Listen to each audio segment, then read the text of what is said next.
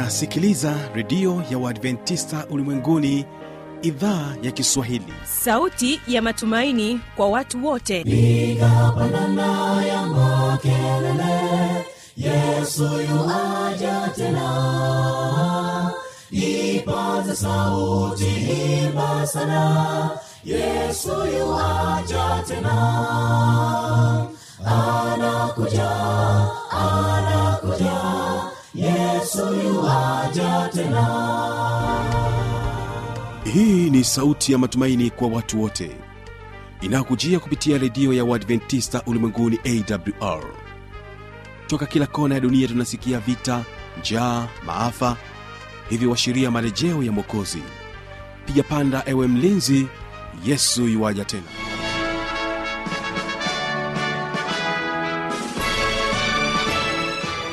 hii ni idhaa kiswahili ikikutangazia kupitia masafa mafupi ya mita bendi 25 lakini pia kupitia tovuti ya wwwawr ni kukaribisha tena katika somo zuri la leo linalosema kwamba mungu mmoja katika nafsi tatu. Utakuwa naye mchungaji godliven gesi. Kumbuka ya kwamba bado tupo katika mfululizo wa mahubiri yanayosema ya kwamba tumaini katika ulimwengu wenye changamoto. Mimi jina langu ni fanulitanda ungana naye mchungaji godliven gesi. Mungu mmoja katika nafsi tatu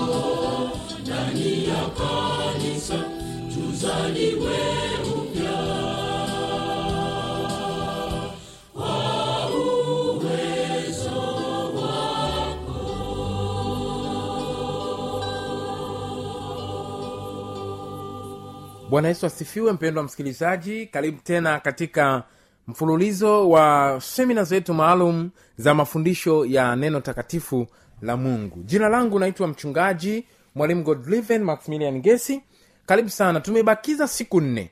Na katika siku hizi nne kwa kulingana na jinsi ambavyo nimepokea maswali kutoka kwa wasikilizaji wangu kutoka taifa lote la tanzania watu wameuliza maswali wakitokea kule mwanza wengine wakiuliza kutokea kule arusha kutokea kule mbeya dar es salaam hapa morogoro dar es salaam watu wanauliza maswali.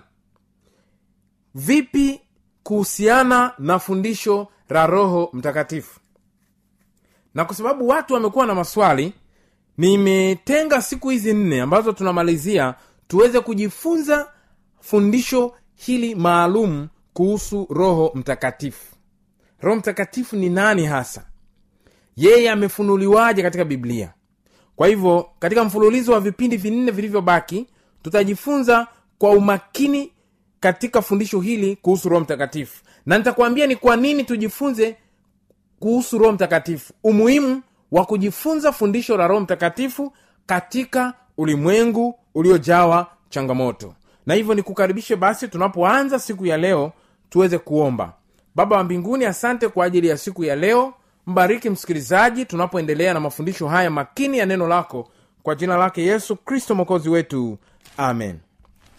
Karibu katika katika mafundisho yetu ya leo. Leo tunapoanza mfululizo wa mafundisho haya kuhusiana na na uungu wa roho mtakatifu kuhusiana na roho mtakatifu ni nani tutaanza kwa kipengele kifuatacho cha muhimu. Ufunuo wa mungu mmoja katika nafsi tatu ndani ya biblia. Ufunuo wa mungu mmoja katika nafsi tatu ndani ya biblia. Biblia ni ufunuo wa mungu kuna aina kuu mbili za ufunuo wa mungu. Ufunuo wa kwanza ni uumbaji lakini ufunuo wa pili ni biblia au neno la mungu. Uumbaji unadhihirisha kwamba kuna mungu lakini biblia pia inafunua na inadhihirisha kwamba kuna mungu. Na biblia inafunua juu ya uungu i- biblia inafunua juu ya uwepo wa mungu. Inafunua juu ya uwepo wa mungu. Inaeleza ya kwamba mungu yupo mungu aliumba mungu ni mkombozi.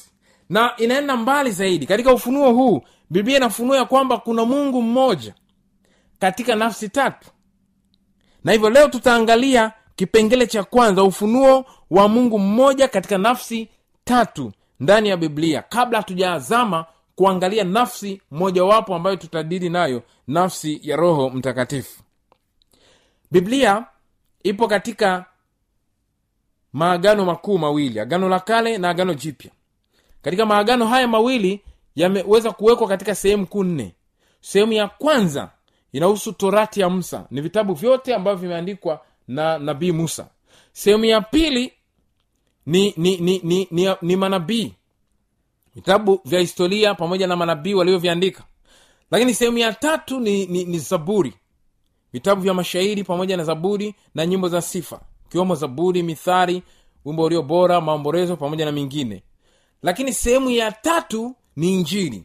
Injili ni sehemu ya agano jipya kuanzia kitabu cha matayo mpaka ufunuo. Kifunua habari za nafsi ya yesu kristo kama mwokozi aliyeahidiwa. Sasa basi katika vipengele hivi vikubwa vinne vyote vyote vinafunua habari ya mungu mmoja katika nafsi tatu. Mungu mmoja katika nafsi tatu. Zingatia maneno haya. Agano la kale lenyewe linafunua mungu mmoja katika nafsi tatu lakini nafsi tatu hizo hazijafunuliwa kwa uwazi wake. Agano jipya ndio linakuja kutufunulia zaidi hizo nafsi tatu ni nani na nani na nani. Na hivyo basi tunapoangalia baadhi ya mafungu hapa hebu tuende pamoja katika mafungu ya torati ya musa yanayoelezea habari za mungu mmoja katika nafsi tatu mwanzo moja fungu la ishirina sita. Biblia inasema mungu akasema na tufanye mtu kwa mfano wetu. Zingatia neno tufanye mtu kwa mfano wetu. Tufanye wetu. Haya ni maneno yanayoonyesha wingi katika uungu.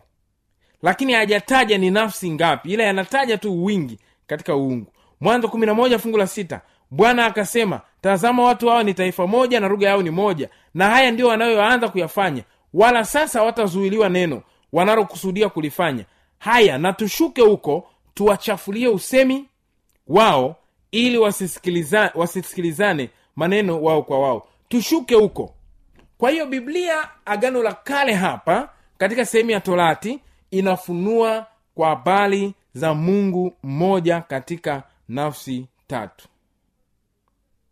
Mambo ya msingi kuzingatia tufanye mfano wetu tushuke. Hayo yanadokeza habari ya wingi. Katika zaburi pia neno la mungu linasema hivi. Katika zaburi 86 fungu la kumi kwa kuwa ndiwe uliye mkuu wewe ndiwe mfanya miujiza ndiwe mungu peke yako. Kwa hiyo biblia inafunua katika sehemu hii ya zaburi ya kwamba mungu ni mmoja katika nafsi tatu. Biblia mambo ya msingi kufahamu hapa biblia inafunua kwamba kuna mungu mmoja na wala si miungu wengi. Mungu ni mmoja wala si miungu wengi. Hilo ni jambo la msingi la kufahamu. Yakobo 2 fungu la 19 wewe waamini ya kwamba mungu ni mmoja watenda vyema mashetani pia wanaamini na kutetemeka. Kwa hiyo biblia inafunua ya kwamba kuna mungu mmoja na wala si miungu wengi.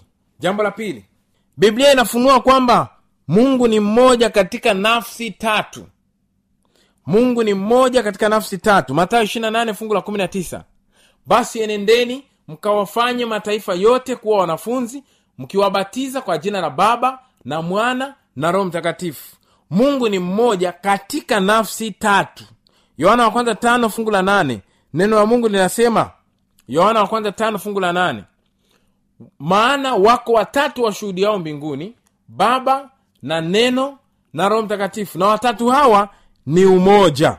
Kwa hiyo neno la mungu linafunua ya kwamba kuna mungu mmoja katika nafsi tatu. Na wala si mbili si zaidi ya hapo. Ni nafsi tatu. Na hilo ni fundisho la biblia. Ya kwamba mungu ni mmoja katika nafsi tatu. Na wala si mbili wala si zaidi ya tatu.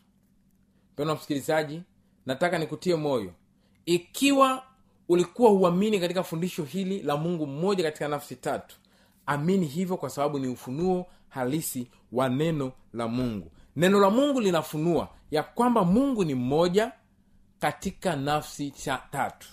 Nafsi ya baba nafsi ya mwana nafsi ya roho mtakatifu. Kipindi kinachofuata tutajifunza nafsi ya roho mtakatifu. Tukianza kabisa katika kitabu cha mwanzo na uhusika wake katika uumbaji. Roho mtakatifu. Mungu akubariki sana. Tunapohitimisha basi nikuariki kwa ajili ya ombi. Baba asante kwa ajili ya siku ya leo. Mbariki msikilizaji. Tusaidie tuweze kuelewa fundisho hili nyeti katika maisha yetu. Ya kwamba mungu ni mmoja katika nafsi tatu. Neema yako izidi kuwa pamoja nasi. Tuongoze na kutubariki kwa jina la yesu mwokozi wetu. Amen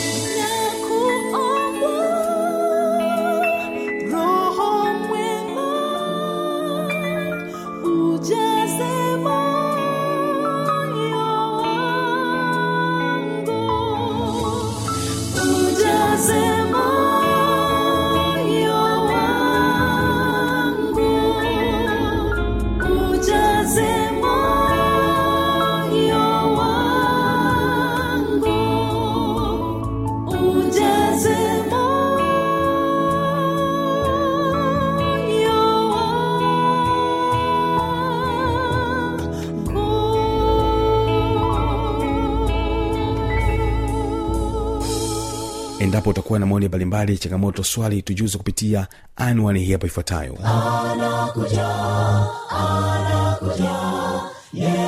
Yuaja tena. Na hii ni awr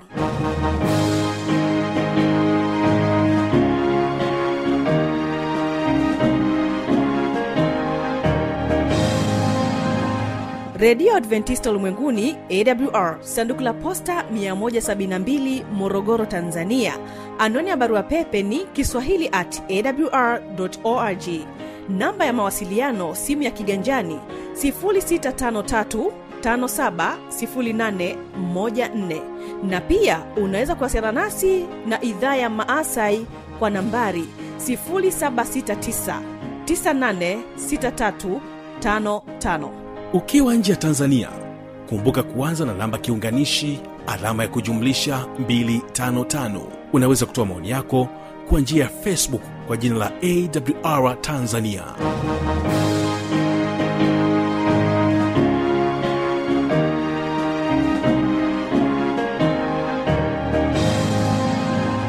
Mimi ni fanuel tanda asante kwa kuwa nasi na asante kwa kutegea sikio idhaa ya kiswahili ya redio ya uadventista ulimwenguni